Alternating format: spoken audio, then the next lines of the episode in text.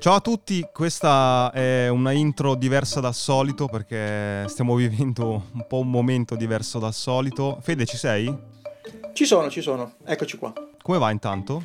Beh, sono, sono in quarantena in Friuli, eh, è un periodo veramente strano, stranissimo, però è anche un periodo dove il tempo incredibilmente a disposizione è, aumenta- è aumentato tanto e quindi uno cerca di farne tesoro, insomma poi appunto è, è, il momento in cui magari vai nelle vecchie cartelle, vedi i vecchi progetti, dici ma questo effettivamente... Diciamo che la puntata di oggi, dimmi se sbaglio, casca un po' a pennello rispetto a questa cosa, perché parliamo di romanzi.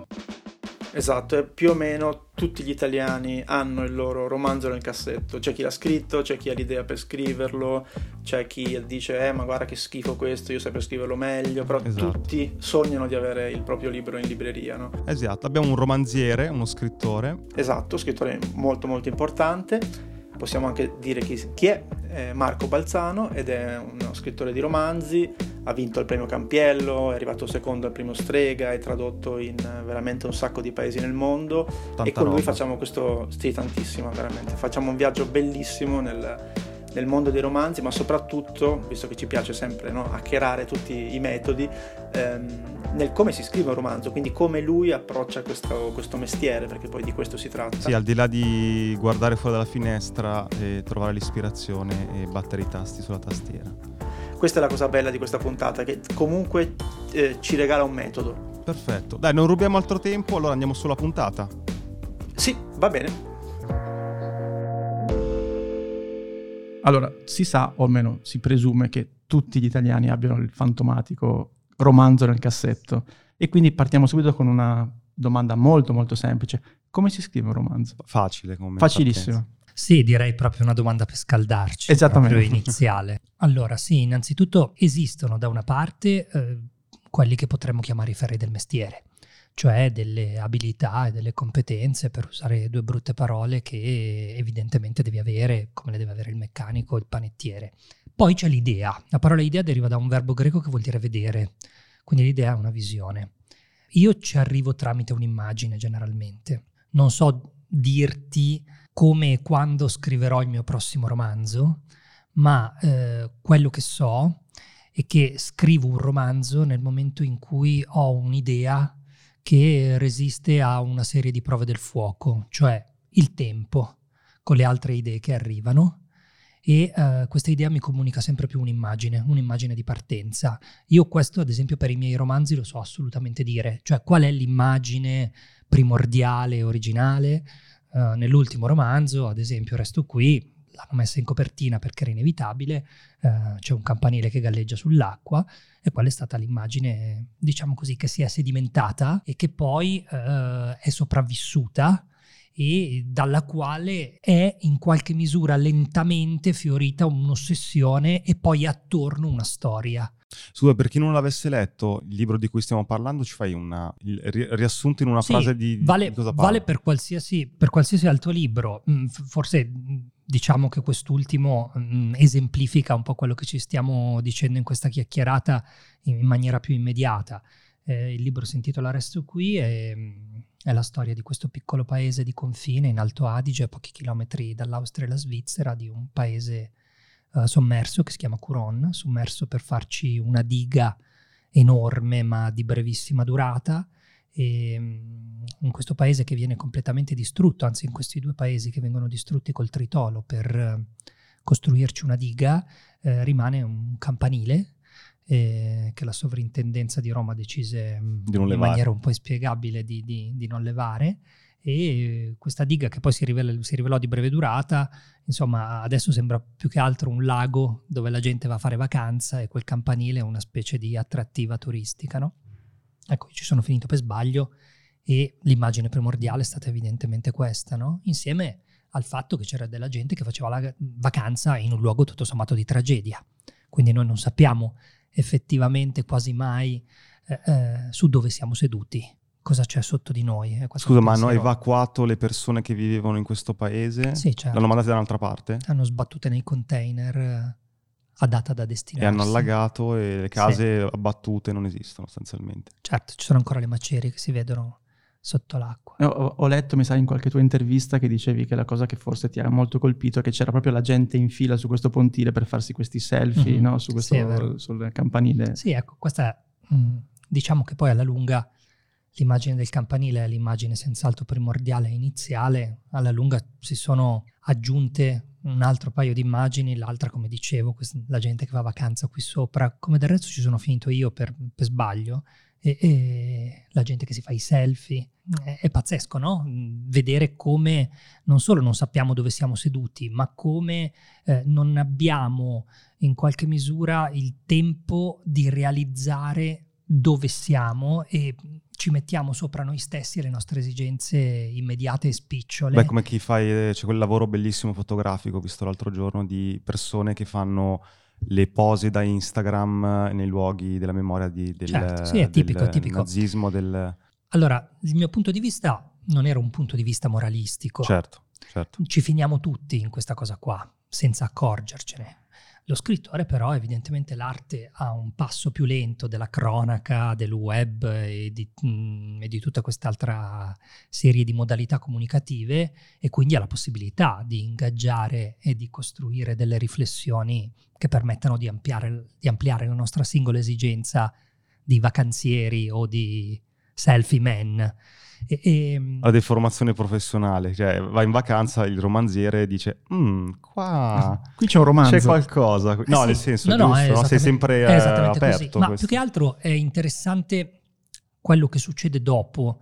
Eh, nel senso che una volta che quell'immagine si è depositata, ti ha ossessionato, è fiorita e tu hai deciso di provare a scrivere un romanzo, evidentemente tutto quello che vivi, mm, tutto quello che leggi, tutte le persone che incontri, diventano, questo vale per me, mh, mm, altri potrebbe, vi potrebbero dire cose diverse ovviamente, eh, inizi a leggere, a vedere film, a incontrare persone eh, eh, con un atteggiamento diverso, pensando se quella cosa che hanno detto, quella frase che hai letto, quel film che hai visto, che cosa di tutto questo può calzare e può finire, può scivolare in qualche misura nel, nel romanzo. Diventi sostanzialmente una specie di, di, di ladro e di utilitarista disposto a vendere tua madre per una metafora, in qualche misura. Quindi diciamo, andato, hai fatto questa vacanza, sei tornato, questa immagine ti ha ossessionato, poi hai detto no, hai cominciato a fare ricerca, ma quando cominci a fare ricerca hai già l'idea di dire ok, questo sarà un romanzo? Cioè hai già la, dire, la percezione che questa idea ha le gambe per un romanzo oppure vai a fare ricerca non sapendo se quello che porterai a casa è abbastanza?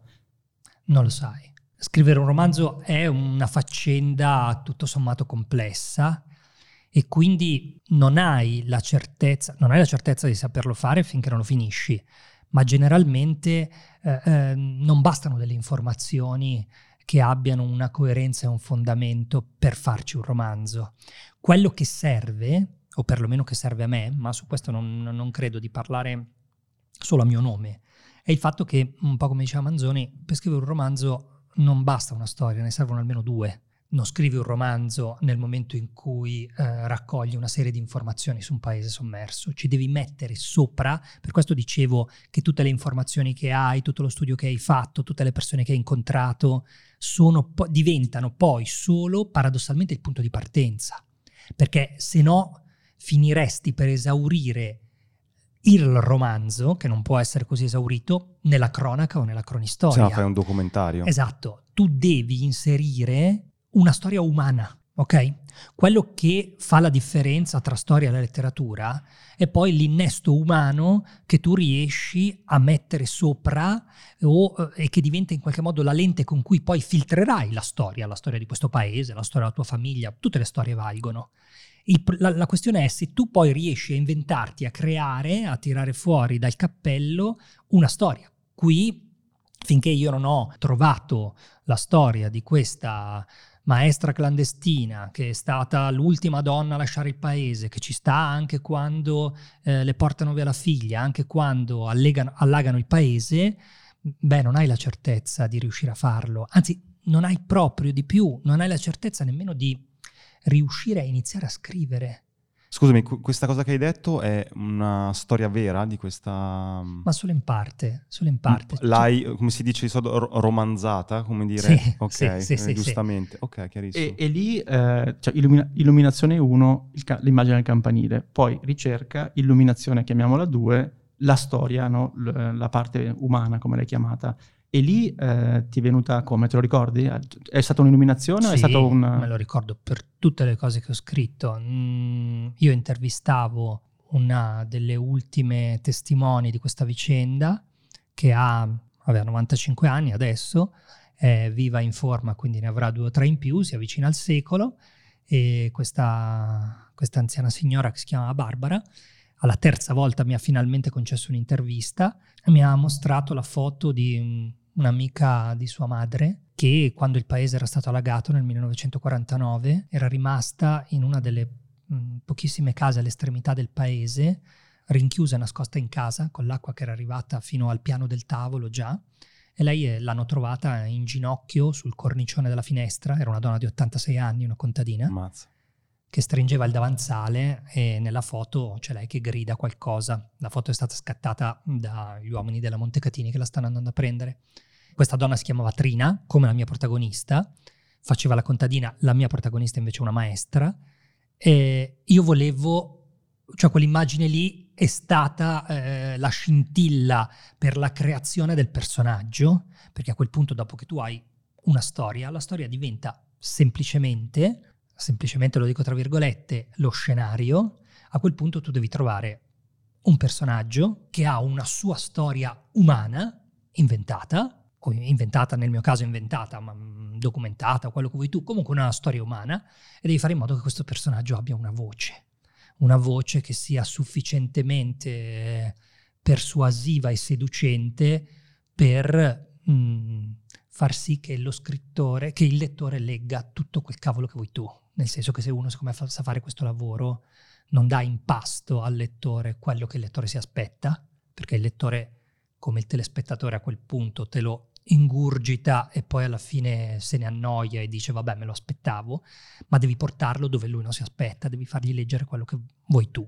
E quindi io ho preso questa donna qua che mi interessava come profilo caratteriale, cioè volevo una donna resistente, forte, che nonostante il dolore della distruzione, della perdita, resistesse. E a quel punto ho iniziato a scrivere, ma con la consapevolezza che vale per qualsiasi altra cosa che ho scritto, che è un po' parte del mio metodo, io so iniziare a scrivere un romanzo non solo dopo che ho tutti questi elementi, che è un personaggio, che è una voce, ma che so come il romanzo inizia e come il romanzo finisce. Poi dopo quello che succede in mezzo anche un po' boh, però l'inizio e la fine ce la devo avere. Io volevo arrivare esattamente qua, nel senso, ho, ho due domande in realtà. La prima è, eh, allora, per chi non avesse letto il libro, tra l'altro consigliatissimo perché è stupendo, ehm, c'è la voce della protagonista che si rivolge a una delle sue figlie, anzi una, alla sua figlia, unica sì. figlia femmina, ma non diciamo perché, perché non no. vogliamo rovinare la lettura a nessuno.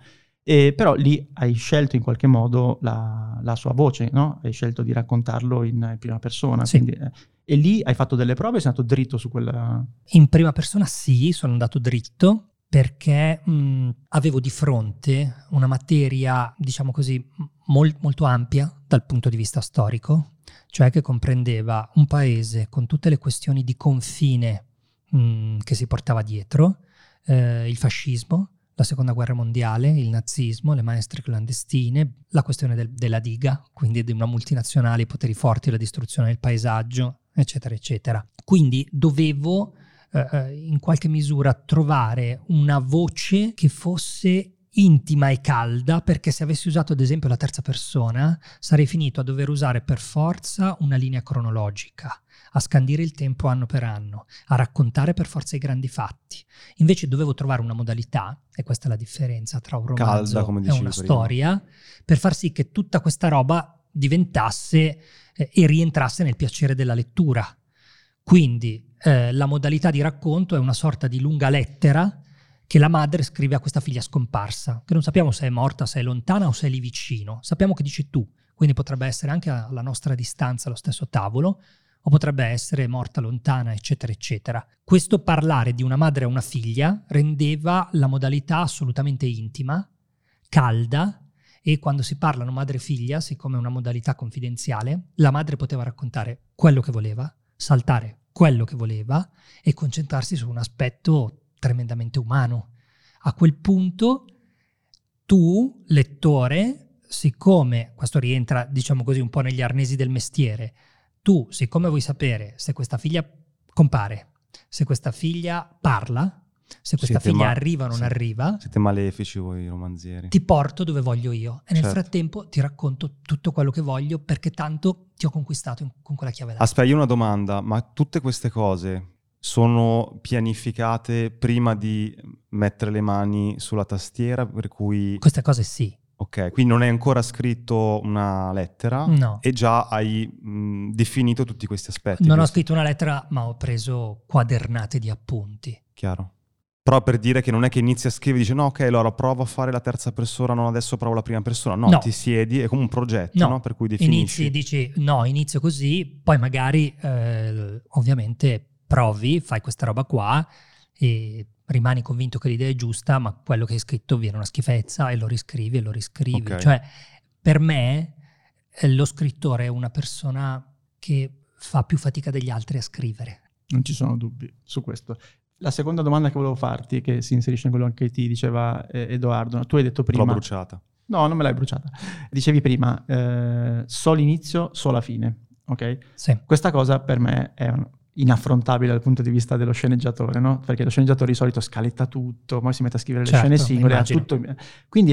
Eh, non lo farei mai, infatti. Eh, però, però, credo sia parte della bellezza della scrittura, una cosa che mi attrae tanto ma che non ho mai provato a fare, cioè quella di, di perdersi. Cioè, nel senso, tu hai iniziato, abbiamo raccontato bene la storia, avevi in mente come raccontarla, ti sei messo lì e hai esplorato. Cioè, come funziona da quel momento lì la scrittura fino a quando dici, ok, l'ho finito, ho finito la prima stesura? Funziona in una maniera che è simile metodologicamente, ma che poi è sempre diversa.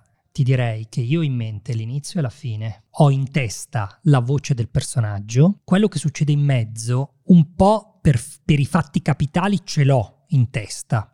Cioè, se deve morire qualcuno, eh, in qualche misura ce l'ho è ovvio che eh, la scrittura, come l'arte in genere, eh, rientra in una dimensione conoscitiva.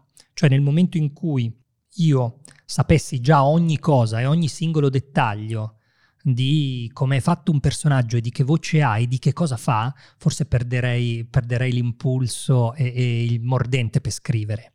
Quindi evidentemente uh, la scrittura poi ti porta un po' dove vuole lei, nonostante tu abbia già delle idee, mm, delle idee in testa. Alcune di queste idee le perderai per strada, alcune non calzeranno bene durante il corso della storia, perché tu nel momento in cui non hai ancora iniziato a scrivere, hai a disposizione tutte le storie e tutte le parole possibili.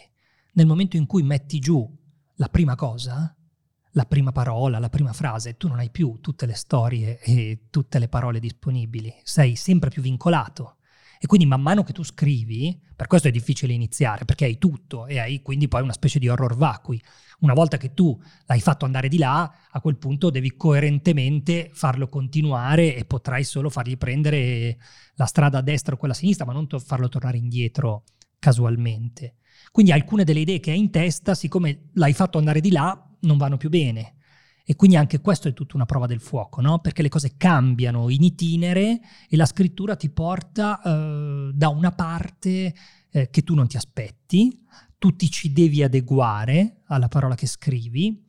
Per me è veramente una specie di corpo a corpo, nel senso che tu devi arrivare alla fine che c'hai in testa. E la fine è la fine, per me è abbastanza intoccabile perché è un po' il raccoglimento del senso che per me ha questa storia. Quindi il paese doveva essere allagato, doveva finire così e lei doveva restare a guardare il paese allagato, per dire. Questo è il, fin- il finale? Sì, per dire di resto qui, no? visto che l- l'abbiamo tirato in mezzo. Quindi, Quindi è, ehm, è, un corpo già, a corpo Scusami, però senso. questa è una, una, scelta, nel senso che eh, già dire no, p- mh, potevi partire dalla fine potevi mettere la fine in mezzo. Mm, mm, questa è, Questa è una cosa cose... che, viene sì. fatta prima, anche questo. Sì, dire. è un'altra delle cose che devi per forza sapere. Cioè, i greci avevano due parole per dire il tempo storico, cioè quello che scorre cronologicamente, che è il tempo della nostra vita dalla nascita alla morte, e dicevano che una delle grandi possibilità dell'arte era quella di usare un altro tempo, che era un tempo non cronologico.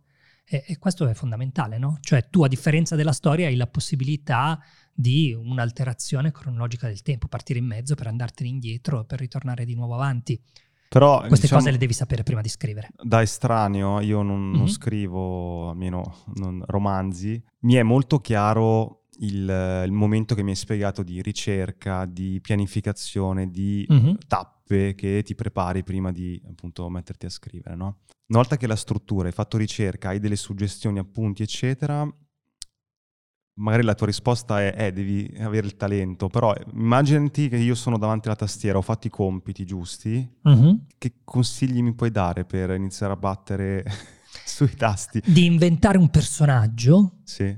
che abbia nello zaino tutte le cose che hai raccolto e che tu hai sul tavolo e che quelle cose lì ce le abbia proprio nello zaino, cioè dietro di lui senza averle davanti, non, non deve fare una conferenza per cui le deve leggere, deve sfoggiare tutto quello che sa. Ce le ha. Ce le ha non tanto come sapere, nel senso erudito, ma ce le ha come esperienze vissute. A quel punto le racconta, alcune di queste cose usciranno, altre no, perché la storia non lo permetterà e man mano che vai avanti non, non c'è più lo spazio per inserire quell'elemento lì, anzi se ne devono inserire di altri che non hai nello zaino. Quindi tu a quel punto, una volta che hai raccolto tutto, ti devi dimenticare di tutto e devi servire la tua storia.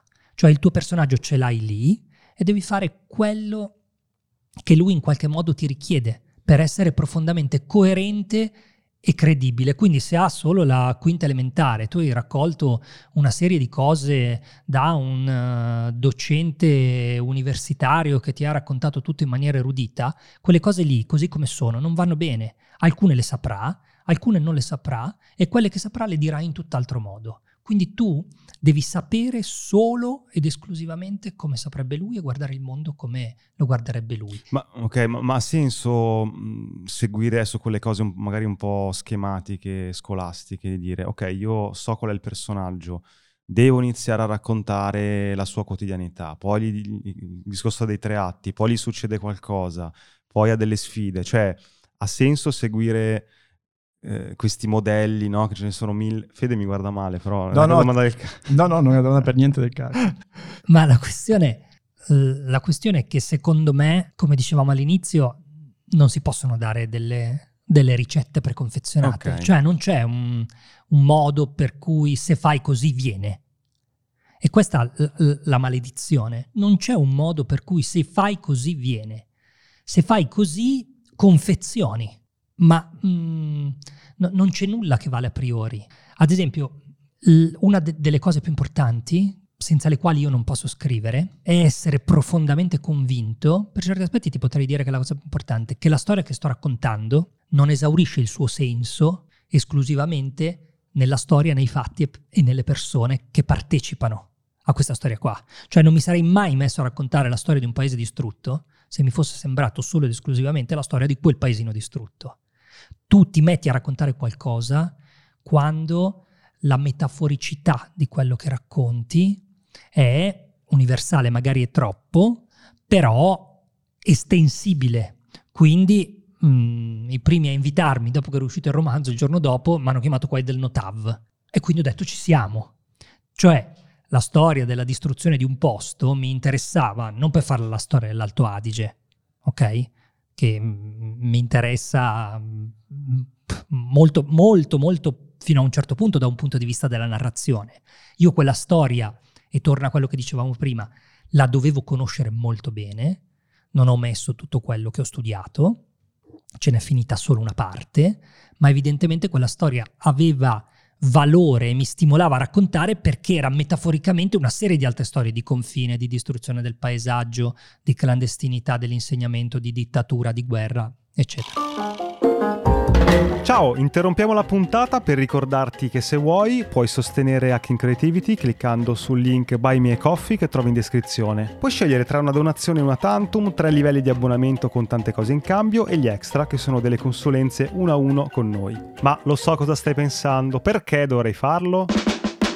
Uno, perché questo podcast vuole crescere sempre di più, ma a vari costi, quindi per tenere accesa la macchina e fare ancora più puntate abbiamo bisogno del tuo supporto. Due, se ti abboni hai qualcosa in cambio, dal canale Telegram riservato dove trovi nuovi link, backstage e un contatto diretto con noi, fino a partecipare a una registrazione dal vivo via Zoom di una nostra puntata di link e ricevere in anteprima i format su cui stiamo lavorando. 3. Se anche una volta soltanto ascoltando il nostro podcast ti è venuta in mente un'idea, hai trovato una dritta che ti ha svoltato un lavoro, beh è un buon motivo per far continuare questo progetto perché prima o poi ti darà ancora qualcosa di utile. Insomma, clicca il link in descrizione, trovi tutte le combinazioni che abbiamo pensato per supportarci e intanto grazie. Torniamo alla puntata.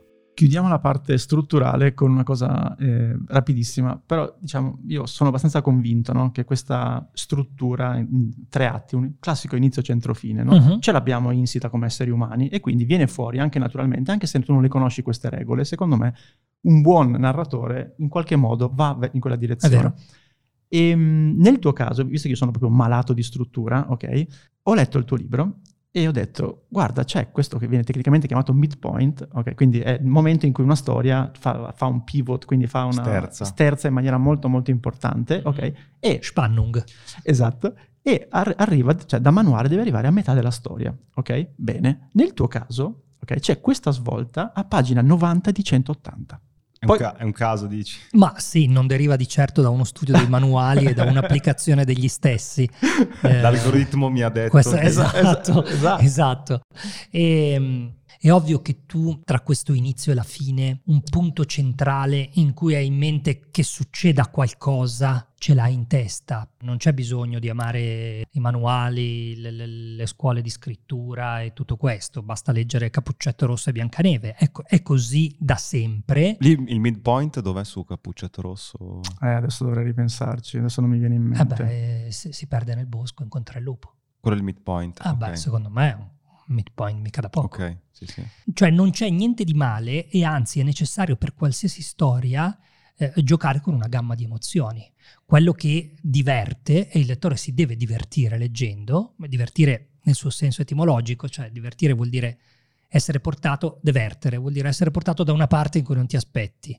Quindi si deve divertire, cioè deve provare una serie di emozioni eh, eh, il cui gusto è la varietà e non la monotonia. Quindi per forza le svolte eh, eh, sono fondamentali. Il punto fermo di una storia è sempre e comunque la voce del personaggio. Perché io ti credo, mi puoi raccontare quello che vuoi, se ci fate caso potete prendere i vostri libri o film preferiti, quello che raccontano tutto sommato è relativo perché il personaggio e la sua voce sono così belli e sono belli nella loro credibilità che ti possono raccontare anche le palle più gigantesche, ma a quello che ti dice Dante, che ti dice delle cose pazzesche, c'è, c'è, c'è gente che, che, che, si rincorre, spiriti che hanno un corpo, eccetera, eccetera, gli credi perché è la sua voce. Ci, so, sono d'accordo, sono d'accordo con te. Detto questo, il resto, quello che manca per capire fino in fondo come si fa, è il talento. No, non, do- no, cioè, non, dobbiamo, non, dobbiamo, averne paura. Certo. Cioè è quella parte misteriosa su cui non è detto che dobbiamo fare per forza luce. Eh, il, il, poe- certo. il, poeta è il creatore, per cui è uno che crea, quindi come, come, la gravidanza resta in qualche modo un mistero, per quanto la puoi scientificizzare, anche, anche la creazione lo è. Posso chiedere una cosa velocissima di una cosa che hai detto prima che mi interessava molto? Allora, nel, in un romanzo, ma in qualsiasi tipo di narrazione, devi mantenere alta l'attenzione del tuo lettore, del tuo pubblico, certo. non annoiarlo, tenerlo aggrappato. Hai parlato prima di questo aspetto.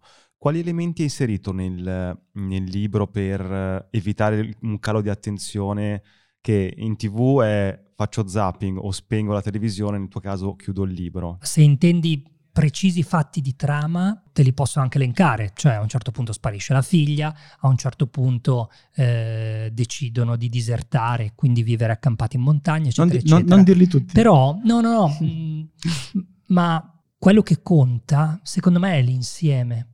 Cioè, non è che se inserisci un fatto epocale, una bomba, per cui uno, che, che è un'altra delle cose invece che manualisticamente o, o se, o quando vai a imparare a scrivere sembra che debbano succedere. Molti libri infatti vanno in una direzione. Sembra che se uno, eh, eh, diciamo così, più non sai scrivere e più hai bisogno di spararla grossa. Proviamo a semplificare. È verissimo. Ok, quindi per forza che un sacco di gente che non sa scrivere si inventa dei personaggi per cui se non sei scappato da un istituto psichiatrico e hai fatto sei stragi, non regge. Però sai una cosa, posso dire una cosa, che, perché io faccio video e spesso noi diciamo che quando devi fare un video devi scrivere delle storie che in qualche modo rispettino i soldi, il budget, le possibilità, no? Quando scrivi un romanzo è tutto gratis, no? Eh certo. Per cui, già che, già che è gratis, esageriamo. Eh, più che fare le, le sfumature, bombe... è proprio una forma mentis diversa la mia dalla tua.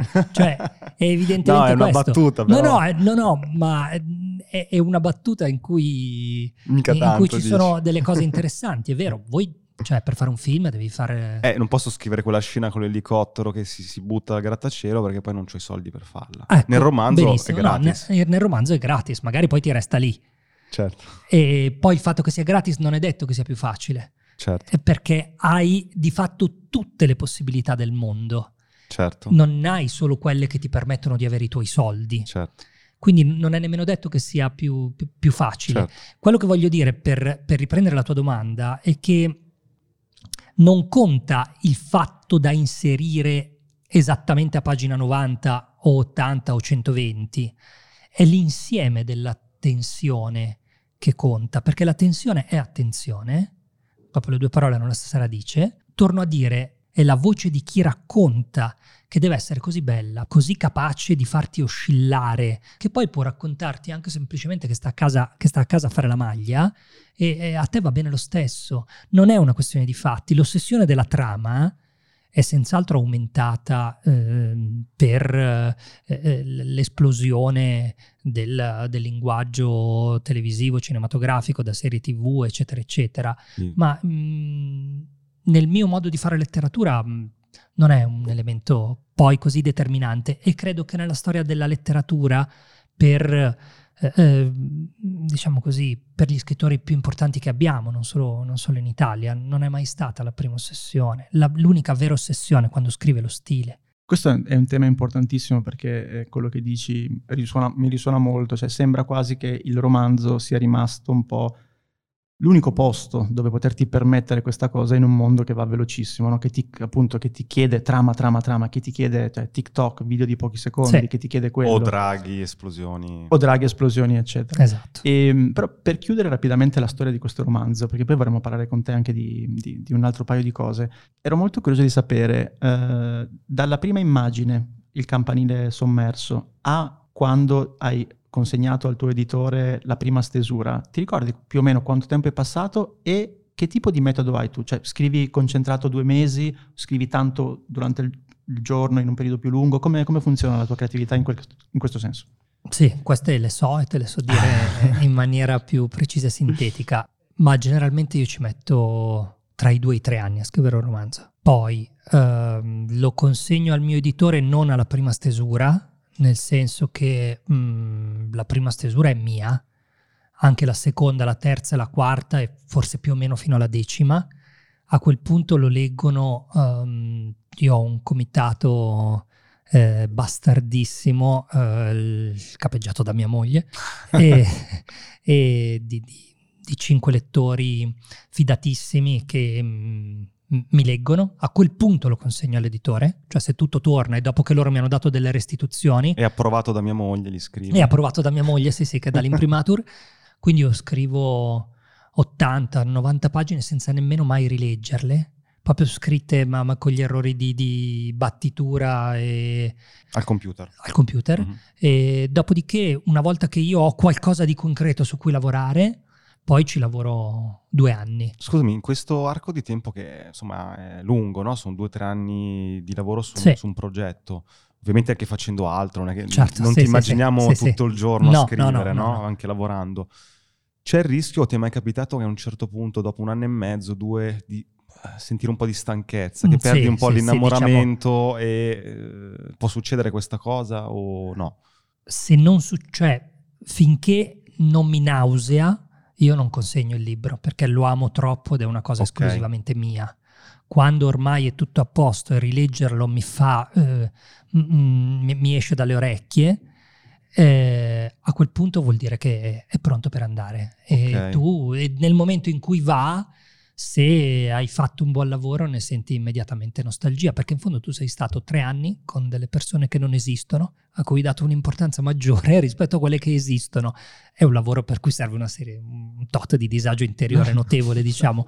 E poi le fai andare via, che sono state sempre con te. Non voglio più vedervi, basta. Per cui non vuoi più vederle, ma poi escono di casa e mh, mm, sei... No, ti non man- solo sei svuotato, ma ti mancano, sì. E a quel punto inizia un, un, lavoro che magari pochi conoscono, che è quello del rapporto tra un, in questo caso un romanziere e un editor di una mm-hmm. casa editrice. Lì ce lo spieghi brevemente cosa, come funziona? Appunto, è uscita leggono, la casa editrice legge, quindi certo. hai un po' di tremolio, hai un po' di paura, hai un po' di attesa. Eh beh, all'inizio, come tutti, il primo romanzo evidentemente il quarto lo, addosso. Il quarto lo mandi e dici non toccate una parola. È un altro di quei lavori secondo me che non, non puoi... Mh, mm, penso che sia la, la, cosa più divertente per un editor, no? eh, che non si svolge sempre nello stesso modo, con uh, delle modalità eh, standardizzate, magari perché quella storia ha bisogno di aggiustamenti strutturali o magari perché esistono semplicemente dei punti stilistici, dei punti della trama che, che vanno ritoccati. È un lavoro credo che cambi di volta in volta. E non bisogna essere permalosi con l'editor perché sennò è un casino. Come funziona? E l'editor non deve essere permaloso con lo scrittore, sennò è ugualmente un casino. Sì. Non ti ha mai detto nessun editor, secondo me in quel punto lì devi mettere un colpo di scena. Te l'ha mai detto eh, un editor? Nel, nel primo romanzo, non, sì. non, ti faccio i nomi dell'editore e dell'editor, eh, volevano nel mio primo romanzo, che era la storia di me, mio padre e mio nonno, eh, che andiamo a vendere una vecchia casa in Puglia, eh, dove mio nonno era nato, mio padre pure, e poi la famiglia era migrata e per me era la mia casa, la casa delle vacanze, mia dei miei cuginetti. Mi hanno detto sì, lo pubblichiamo, però dobbiamo fare degli aggiustamenti di trama e volevano che il nonno morisse a metà strada. e ucciso da un, un da un ape cross tipo. Ah, io sono, no, tornato, sono tornato a casa distrutto e alla fine ho cambiato editore Ah, hai cambiato cioè, editore. Ah, wow. Beh, questo è pazzesco. Cioè, io, io li avrei fatti uccidere un paio. cioè, dico, ma non c'erano due nonni, era uno solo. Ma no, ma uccidiamone Fa due. niente. No, no, adesso stiamo scherzando. È, è bella questa chiacchierata perché noi stiamo cercando di portarti al nostro livello terra-terra, tipo la struttura, le mm. cose. Mm. E tu ci parli giustamente no, dal punto di vista del, del romanzo. È un corpo a corpo, è un corpo a corpo. È un corpo a corpo anche tra di noi. Certo. E, e quindi ti riportiamo giù, praticamente. No? La cosa che si sente dire sempre è non si vive di romanzi, no? specialmente nel nostro paese, perché cioè, immagino, sa- mi piacerebbe sapere, non vogliamo il tuo 730, non vogliamo sapere quanto guadagni, però vogliamo sapere, eh, ci interessa sapere anche per chi ci ascolta, effettivamente guadagno, guadagno un romanziere, come funziona il, il, compenso, il, compenso, di un romanziere? È una percentuale e il mercato italiano eh, come, come funziona? Allora, un po' di dati tecnici, non del mio 730. Eh, un romanziere prende tra il 10 e il 15% del prezzo di copertina. Okay. Un autore.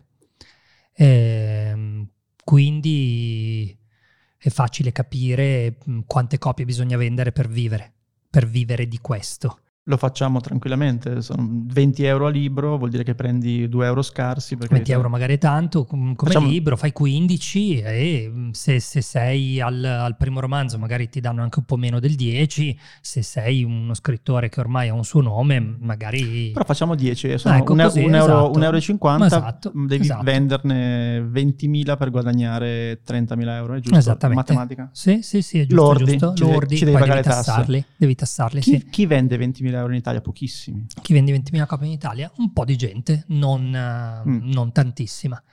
Eh, a quel punto puoi pensare di vivere solo di questo. Io personalmente non ho intenzione di vivere solo di scrittura, nel senso che mi aliena come idea. Ok. Perché... Perdi eh, il bello magari anche, no? Del prenderti due anni per scriverlo, e quella leggerezza che se invece devo guadagnare e fatturare devi scriverlo due, tre all'anno, mm-hmm. non lo mhm. so, e diventa un po' più allora, sì, da una, parte, sì, una da, una parte, da una parte c'è anche questo rischio, penso che sia un rischio che coinvolge in maniera più diretta gli autori seriali o di thriller o di gialli, eh, meno i romanzieri più certo. letterari, eh, però è un rischio che ti può tranquillamente venire addosso, perché poi alla fine se guadagni i nostri 30.000 euro lordi, e come me hai due bambini, mm, non, non, è detto, non, è detto, che bastino. A quel punto ti devi dare più da fare, scrivere un libro che non parte, non nasce dalli, da un'immagine che ti ha sorpreso, che hai studiato, ma che nasce da una necessità. Quindi da una, necessità una roba concreta. più furba faresti. Ma no, non è detto più furba, esistono dei romanzi, Flaiano scrisse Tempo di uccidere su commissione dell'editore Longanesi e fu un libro meraviglioso, eh, era Flaiano. Quindi no, non è neanche, anche qui non ci sono, non ci sono eh, eh, regole predefinite neanche in questo. Poi scrivo un romanzo su commissione, mh, mm, la, la, storia della pittura, ne ha tanti di quadri su commissione meravigliosi, e, e quindi non è affatto detto. Ti faccio un'altra domanda per cui probabilmente la risposta è simile, però te la faccio comunque. Uh-huh. Dal vendere 10.000 copie al milione, sì. quali sono gli elementi? È un caso? È avere l'editore giusto? Essere Madonna, anche un, un personaggio? Di... Non lo so, adesso, esa... il milione magari non esiste, però esagero. No, no, esiste. I primi mm. due, i primi tre in classifica. Cioè, ma i primi due, i primi tre in classifica non vendono un milione di copie. Quante, quante... Ma dipende, però, insomma, un milione è un milione, è una cosa che succede molto molto molto di raro. Okay. Ecco. Cioè, mi viene in mm. mente la Tamaro forse con... Uh, sì, la solitudine dei numeri primi. Esatto, eh, sono Però, veramente insomma, mosche bianche. Ok, sono... ma il primo in classifica adesso io penso che vende qualche decina di migliaia di copie fino ad arrivare Caro Figlio che primo in classifica Camilleri venderanno a Spane 15-20 mila copie a settimana. Ok, okay. Vabbè, 10, No, io il migliore 15. intendevo alla lunga, diciamo. Però. Eh, ma, quello, ecco, quello, ma essere primo in classifica o no, lì che, che, fattori entrano in questo, in questo mercato? Perché tu me lo chiedi nei, per il video, no? Come fai mm-hmm. a mhm. fare un video su YouTube che fa un milione di views, no? Adesso mm-hmm. banalizzo su sì. quello che conosco di più. Ti posso dire che ci sono elementi di caso ma ci sono anche elementi più eh, programmabili per arrivare a... In, Forse nel, ce n'è meno nel romanzo. Okay. Beh, il, il, giallo, il, giallo, funziona di più di altri generi, questo è evidente, no? basta entrare in libreria per capirlo. C'è un, una parte della scaffalatura è solo di, di, di thriller o di gialli. Eh, il caso letterario, il libro che intercetta una questione di cronaca eh, particolarmente urgente o dibattuta, uh, vincere il, lo strega, il Pulitzer, il Nobel, eccetera, eccetera, avere un nome, essere morto da poco, eccetera, eccetera, eccetera. Puoi diventare un fenomeno in poco tempo e alla cosa successiva può non cagarti più nessuno. Vale per la canzoncina dell'estate, per il Festival di Sanremo e anche per gli scrittori. Qualcuno ci ha ascoltato e dirà, ma io quasi quasi questo romanzo al cassetto lo tiro fuori. Che consigli rapidi daresti a una persona che si affaccia a questa possibilità, cioè quella di tirare, aprire questo cassetto e di dire adesso questo romanzo lo scrivo? Eh, lo scrivo o ce l'ha già? No, no, lo, cioè l'idea, tiro fuori l'idea dal cassetto e dico adesso mi metto a scriverlo. Ok. Uno, di sapere che non ci sono ricette preconfezionate, quindi di non andare in giro a chiedere troppi consigli su come fare ma di cercare di affrontare eh, questo mistero e di, di, di, trovare la sua strada con un suo metodo che sia fortemente marcato, coerente e specchio della sua personalità e della sua idea di scrittura. Secondo, di rileggere, di scrivere e poi rileggersi infinite volte quello che ha scritto e uh, di essere certo che quello che lui ha raccontato non siano esclusivamente i cacchi suoi, ma che abbia a che fare con le vite degli altri e di non pensare di essersela cavata solo perché è stato sincero ed è stato se stesso, che sono due, due grandi ricorrenze. Tu non hai per forza bisogno di essere cioè essere te stesso non è la salvezza, anzi se sei una merda è meglio che non cerchi di essere troppo te stesso, ma cerchi di essere qualcosa di meglio, magari. Fare in modo di, di osservare, di essere certo che la storia che hai raccontato sia la metafora di tutta una serie di altre storie che non sono la tua, ma in cui gli altri si possono ritrovarsi. Se no, perché dovrebbero perdere tempo al posto che uscire fuori e andare a fare due passi a leggere le, le, le, le tue sfighe. Marco, grazie mille. Grazie a voi. Ciao. Ciao, a presto. Ciao. Ok, grazie per essere rimasti fino a qui. Fede, ci sei tu? Io ci sono ancora, ah, ok, sì. perfetto. L'ho, l'ho riascoltata volentieri. Esatto.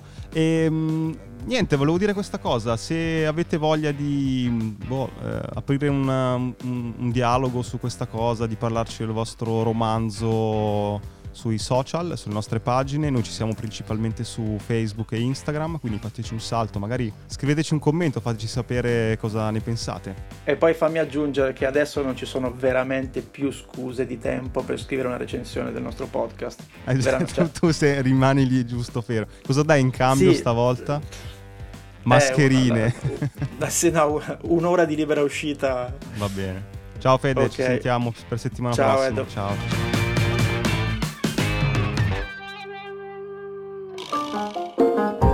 La puntata è finita e adesso cosa puoi fare? Beh, due cose. Uno, iscriverti ai nostri appunti. Trovi il link in descrizione per ricevere la nostra newsletter con tutti i link di cui abbiamo parlato, belli ordinati, così puoi leggerli in tranquillità e approfondirli. E due, puoi fare un giro sul nostro canale di Buy Me a Coffee. Se vuoi sostenere il nostro podcast trovi tante modalità, dall'abbonamento alla donazione one shot, agli extra. Quindi clicca il link, valuta se c'è qualcosa che ti interessa e intanto grazie per il tuo supporto.